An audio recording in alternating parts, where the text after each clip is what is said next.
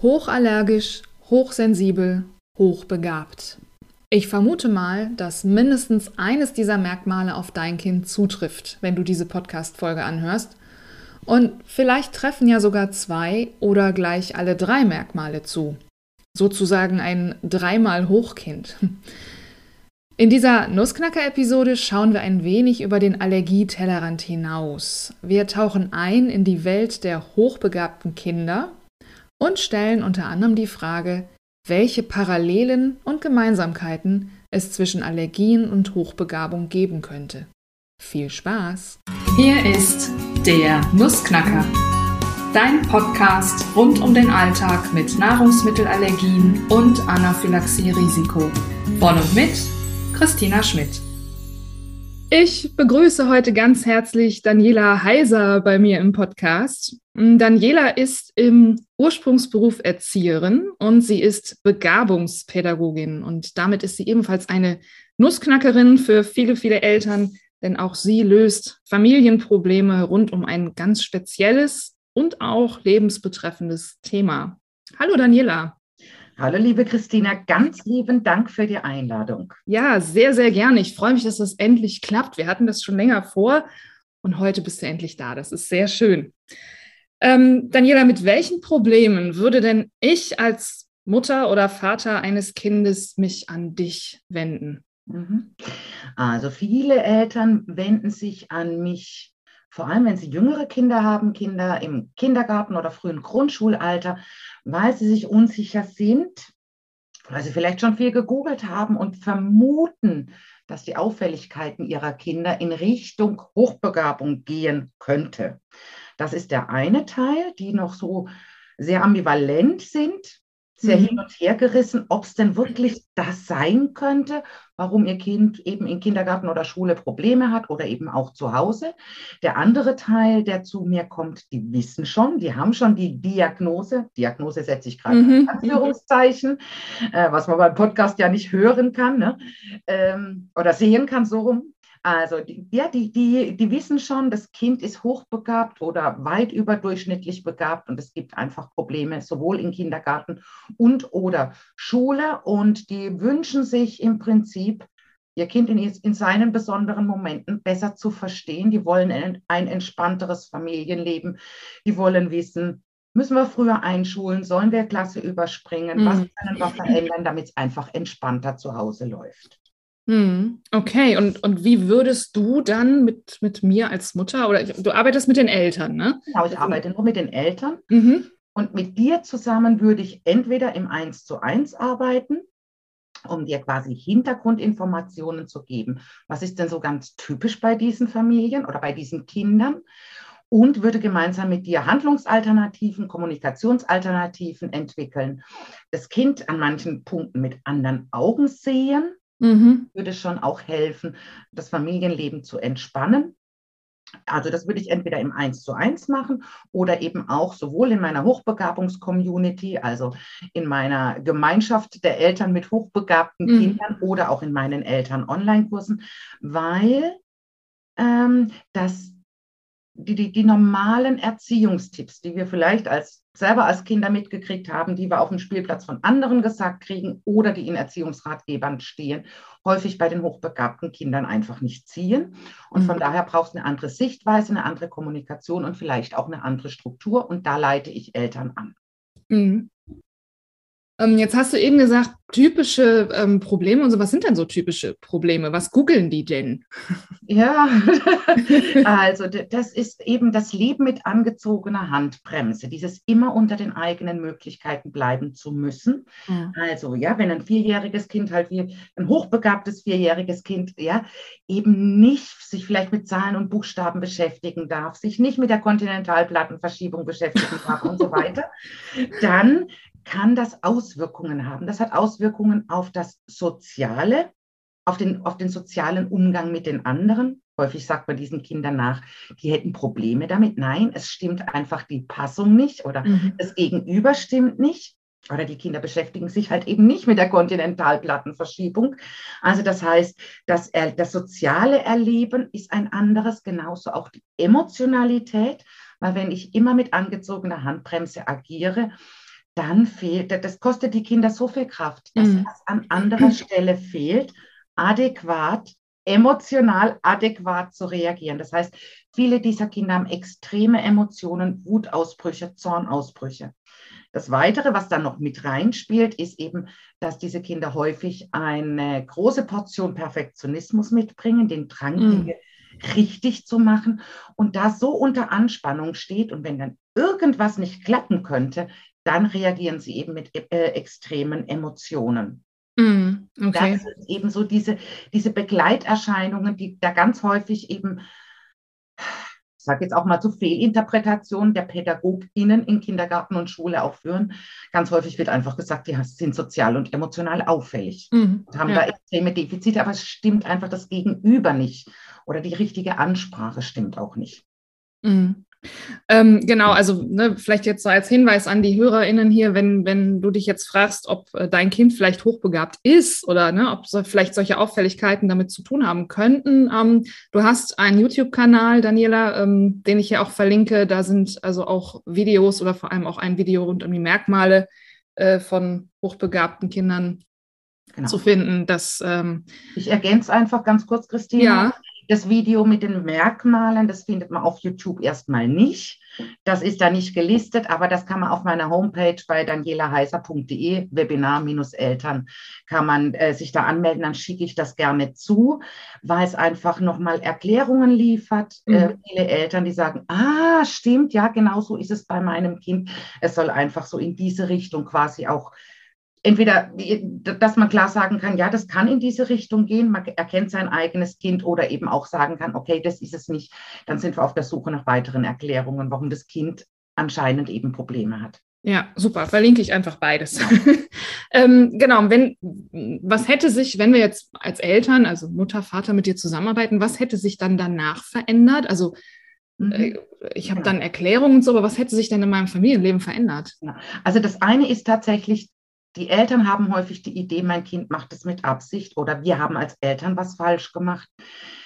Ähm, die Eltern können tatsächlich, und ich übernehme ganz häufig in, dies, in meine, egal in welchen Formaten, ich übernehme die Sicht der, der Kinder, wie die das erleben. Mhm. Und zu, zu erleben oder für die Eltern das wahrzunehmen, mein Kind macht es nicht, um mich zu ärgern, sondern es kann gerade nicht anders. Was braucht es denn, damit es den nächsten Entwicklungsschritt gehen kann? Was mhm. braucht es denn, um mit seinen extremen Emotionen umzugehen? Das hilft tatsächlich den Familien zu sagen, ah, wenn ich das schon vorher gewusst hätte, dann wäre es vorher viel entspannter gewesen. Und äh, also das Kind mit anderen Augen zu sehen und auch selber andere, eine andere Kommunikation mhm. mit dem Kind zu führen eine zielgerichtete Kommunikation zu führen und vielleicht auch an kleinen, ja, ich sage jetzt mal strukturellen Stellschrauben zu Hause zu drehen. Das ist das, was, was dann die Entspannung einfach auch bringt. Mhm. Klingt total gut. Mhm. Ähm, nun ist das ja, ja. Das gelingt auch richtig gut, weil, wie gesagt, manche Eltern oder die meisten, die Eltern, die sich an mich wenden, da da funktioniert das, was sie bisher gemacht haben. Die machen einfach mehr davon. Die mhm. werden lauter und vehementer und fordernder. Ja, wenn was nicht funktioniert, müssen wir was anders machen. Und da leite ich Eltern an, eine andere ja. Sichtweise zu entwickeln. Ja.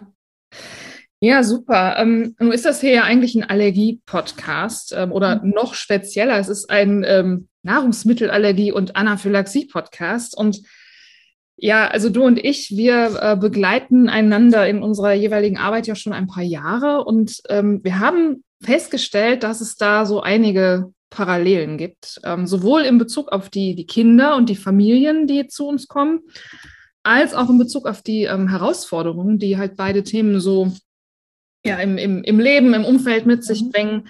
Und da stellt sich natürlich die spannende Frage, gibt es da tatsächlich einen Zusammenhang zwischen Hochbegabung und Hochsensibilität und Allergien? Mhm. Ja. Ja, es gibt einen großen Zusammenhang und wie, wie du das eben beschrieben hast, wir haben es immer schon wieder auch festgestellt, da gibt es sehr viele Ähnlichkeiten. Man geht davon aus, Hochbegabung geht einher mit einem Mehr von allem. Mehr denken, mehr fühlen und mehr wahrnehmen. Mhm. Ja, das ist so, so ein Stück weit die Erklärung für Hochsensibilität. Und wenn ich einfach mehr wahrnehme, dann nehme ich natürlich auch, ja, ähm, ich sage jetzt mal, äh, sowohl Allergene in der Luft, im Essen und sonst irgendwie natürlich auch anders wahr. Also tatsächlich ganz viele Eltern mit hochbegabten Kindern haben auch ein Thema mit Allergien oder sogar eben auch mit Anaphylaxie. Da wir mm. schon lange miteinander arbeiten, kann ich mittlerweile dieses Wort eben auch aussprechen. Wunderbar, genau. ein Sternchen, flüssiges, ausgesprochenes Wort. Und äh, ja, da ist wirklich äh, ganz viele Eltern, die mit an beiden Fronten in Anführungszeichen kämpfen, dass es da einfach auch viele Parallelen gibt. Wir zwei sind noch nicht auf den Trichter gekommen, was ist es tatsächlich, aber meine Erklärung wäre, ja, wenn da das, das, das Immunsystem vielleicht auch etwas wahrnehmungsfreudiger ist, aufnahmefreudiger und so weiter, dass das eben der Zusammenhang auch sein könnte. Mm, ja, ich habe natürlich im Vorfeld äh, unseres Gesprächs da auch nochmal recherchiert, weil mir ja auch immer an, äh, ja, an, an wissenschaftlichen äh, oder auch medizinischen Erklärungen gelegen ist. Und ja, ich habe tatsächlich ähm, zwei Hinweise auf ältere Studien gefunden, die einen Zusammenhang festgestellt haben zwischen mathematischer Hochbegabung und Allergien. Allerdings konnten die auch keine Ursache herausfinden. Ähm, ich kann auch nichts über die Qualität der Studien sagen. Also wenn da jetzt jemand tiefer einsteigen möchte, auch die ähm, werde ich in den Show Notes einfach, da werde ich darauf hinweisen. Ähm, wir sagen jetzt mal einfach, ne, subjektiv ist das unsere Wahrnehmung in den letzten Jahren. Das ähm, mag jetzt spekulativ sein, ob es da wirklich Zusammenhänge gibt oder nicht. Ähm, und nicht nur die Familien sind dann äh, parallel, sondern auch die Herausforderungen dieser Familien. Mhm. Ähm, womit haben die zu kämpfen, jetzt deine Beratungsfamilien? Ähnlich wie bei deinen Beratungsfamilien, bei den Familien, die du begleitest, ist sowohl, dass die, die Kinder mit Anaphylaxie oder mit, ja, mit, mit, mit extremen Allergien äh, sich einfach anders fühlen. Die haben eine Sonderrolle in Kindergarten und Schule. Auch meine Kinder, die hochbegabten Kinder, die fühlen sich anders, die fühlen sich wie vom fremden Stern, hm. die fühlen sich wie der Marsmensch, der alleine auf der Erde gelandet ist. Ja, ich, nur ein Beispiel, was es aus meinem Bereich verdeutlichen soll. Ja, ein Vierjähriger erklärt einem anderen Vierjährigen im Kindergarten, warum wir sehen. Mhm, okay, das, Licht fällt, das Licht fällt durch die Linse auf den Augapfel. Mhm. Und der andere Vierjährige guckt ihn mit großen Augen an und sagt, bist du blöd? Seit wann haben wir Obst im Kopf? Ja, super. Mhm. Ja? Und wenn ein Kind sowas immer wieder hört, ja. du denkst komisch, du denkst anders, wenn, wenn die einfach mitkriegen, die Gespräche der anderen interessieren mich nicht, weil die unterhalten sich eben nicht über Kontinentalplattenverschiebung. Dann haben die Kinder das Gefühl, ich bin anders als die anderen. Genauso sind das, ist das ja bei deinen Eltern und bei deinen Kindern auch.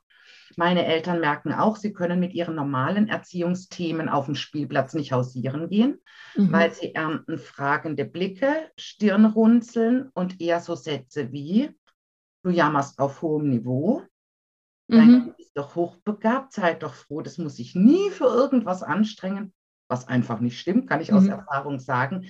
Das heißt, ja, auch deine Eltern mit ihren Herausforderungen, meine Eltern mit mit ihren speziellen Herausforderungen, die sind irgendwie immer anders und passen halt nicht, mhm. sag jetzt mal, unbedingt auf, äh, ähm, zu, zu Spielplatzgesprächen. Ganz kurz Stichwort Spielplatzgespräch, weil ich das gerade gestern, ähm, ich glaube, auf Instagram äh, in einem, in einem äh, Kontakt hatte, äh, sagte dann, ja, äh, andere Mütter, wenn, wenn wir in, bei uns in der Großstadt auf dem Spielplatz sind, die gucken immer ganz besorgt nach den, äh, nach Scherben und ob vielleicht irgendwo noch Spritzen rumliegen, die die Kinder gefährden würden. Ich gucke immer nur, was die anderen Eltern ihren Kindern zu essen geben.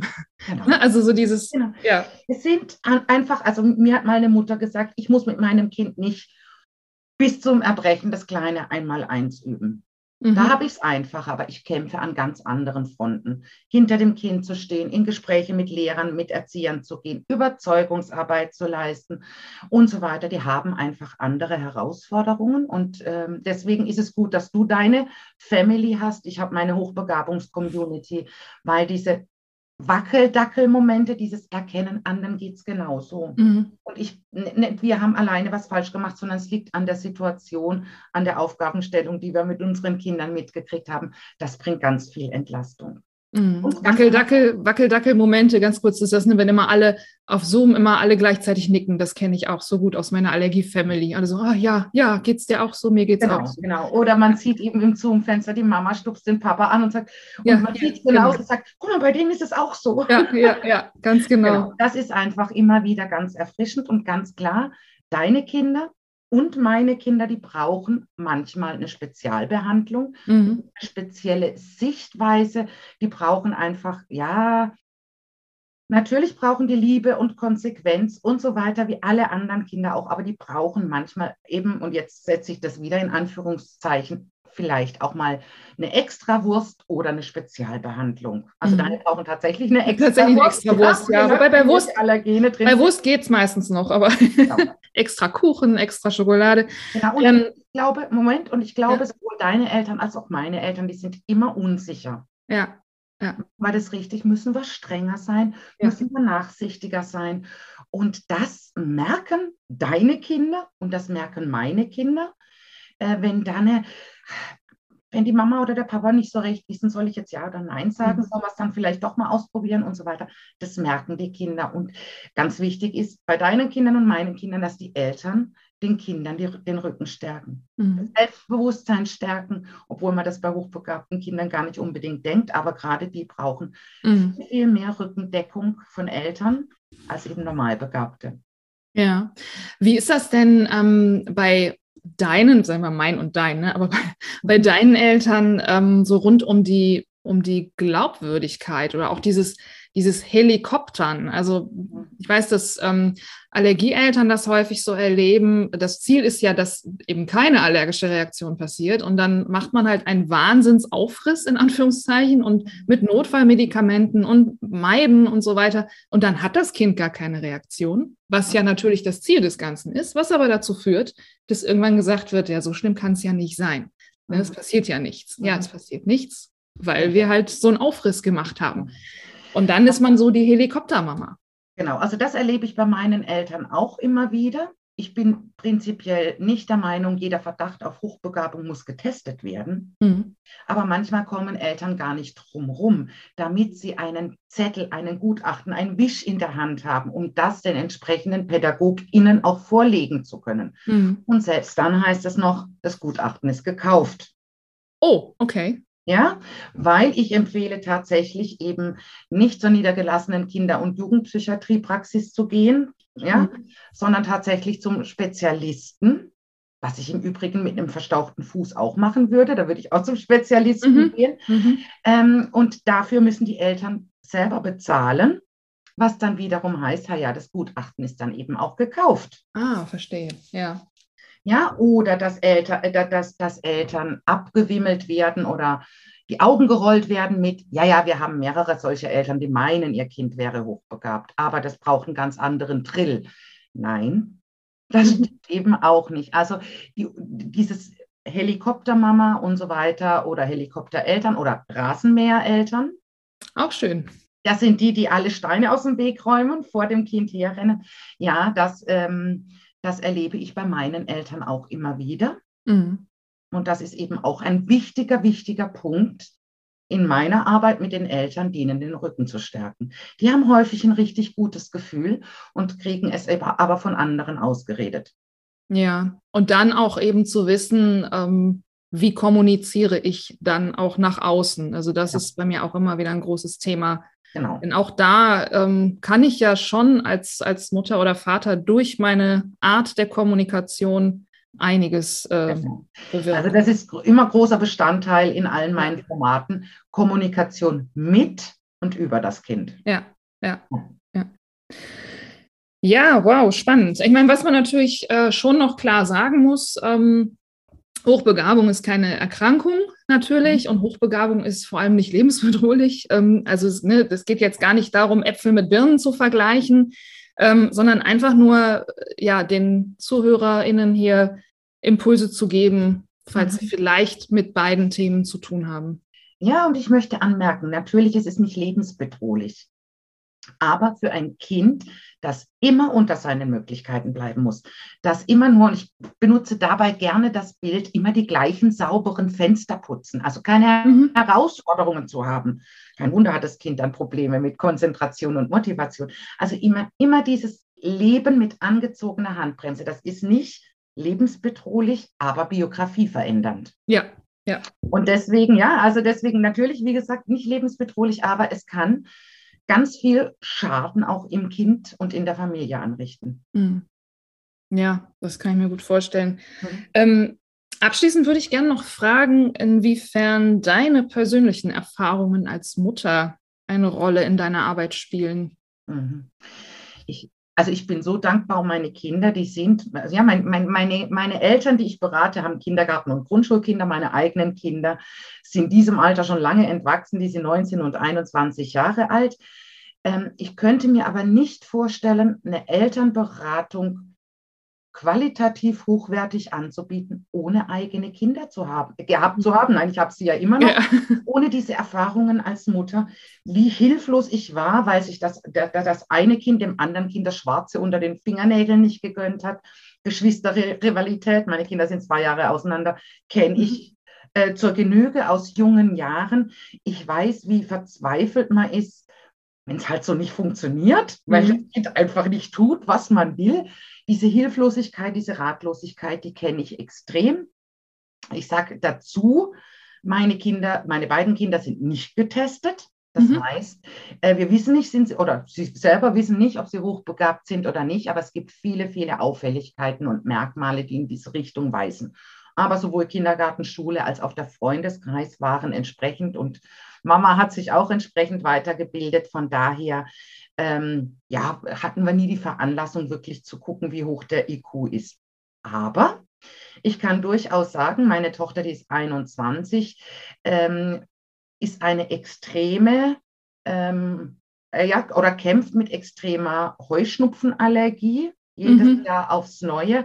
Also von daher gibt es da auch wieder ja, schon auch extreme Zusammenhänge, die in diese Richtung weisen. Und ähm, es ist jetzt im Moment gerade Frühling. Sie kämpft tatsächlich äh, mit ihrem Heuschnupfen, der sie wirklich ziemlich plagt. Mhm. Genau. Also da gibt es dann auch wieder diese Verbindung zu deinem Thema. Ja, super. Herzlichen Dank für diesen, diese Einblicke in diese spannenden Allergie, Pädagogik, Parallel, Themenwelten. Ja, ähm, ja, es war mir eine Freude, ähm, und alle Infos über dich beziehungsweise Wege, wie man jetzt zu dir ähm, kommen kann, verlinke ich, wie gesagt, in den Show Notes. Ja, und jetzt bleibt mir einfach nur zu sagen, mach's gut. Bis Liebe, ganz bald. Liebe Christina, vielen, vielen Dank für die Einladung. Es hat, war mir eine Freude, hier darüber zu plaudern und äh, weiterhin viel Erfolg für deinen Podcast. Dankeschön. Mach's gut. Tschüss. Tschüss. Ja, ich denke, auch für diese Nussknacker-Episode gilt, kann Spuren von Wissen enthalten. Und wenn dir dieser Podcast gefällt oder hilft oder sogar gefällt und hilft, dann abonniere ihn doch gerne bei Apple oder Spotify oder wo immer du deine Podcasts anhörst. Und ich freue mich natürlich auch über positive Bewertungen. Einfach in der jeweiligen App auf die Podcast-Info-Seite gehen, dann bei Spotify auf die drei Pünktchen und Show bewerten klicken und fünf Sterne vergeben und bei Apple nach ganz unten scrollen bis zum Punkt Bewertung und Rezension, auf Bewerten klicken und da auch einfach fünf Sternchen anklicken. Wenn du magst, kannst du natürlich auch noch was Nettes dazu schreiben. Das wäre ganz toll. Lieben Dank dafür. Und jetzt mach's gut. Bis zum nächsten Mal.